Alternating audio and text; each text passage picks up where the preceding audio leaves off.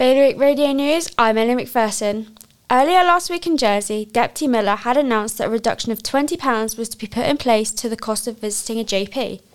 The new arrangement, which doubled the current subsidy for a GP visit, was evolved to help struggling islanders and surgeries with the worrying rising cost of living.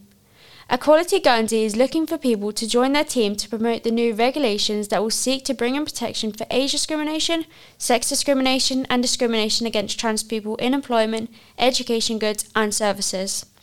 A former Jersey paramedic of more than 20 years has pleaded guilty to committing six sexual offences, including three counts of rape. 60 year old David Moody also admitted to two acts of sexual penetration and assault without consent.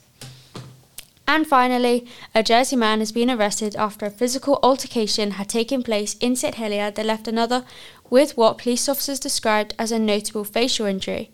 Two men were reported to have been involved in the incident, and this altercation was claimed to have taken place outside Royal Crescent on Don Road around 8 o'clock on Friday, the 2nd of June. For more on these stories, visit bailiwickexpress.com. The weather this afternoon is predicted to have sunny clear skies and the max temperature will average around 19 degrees Celsius. High tide will be around 20 past 8 this evening. Bailiwick Radio News.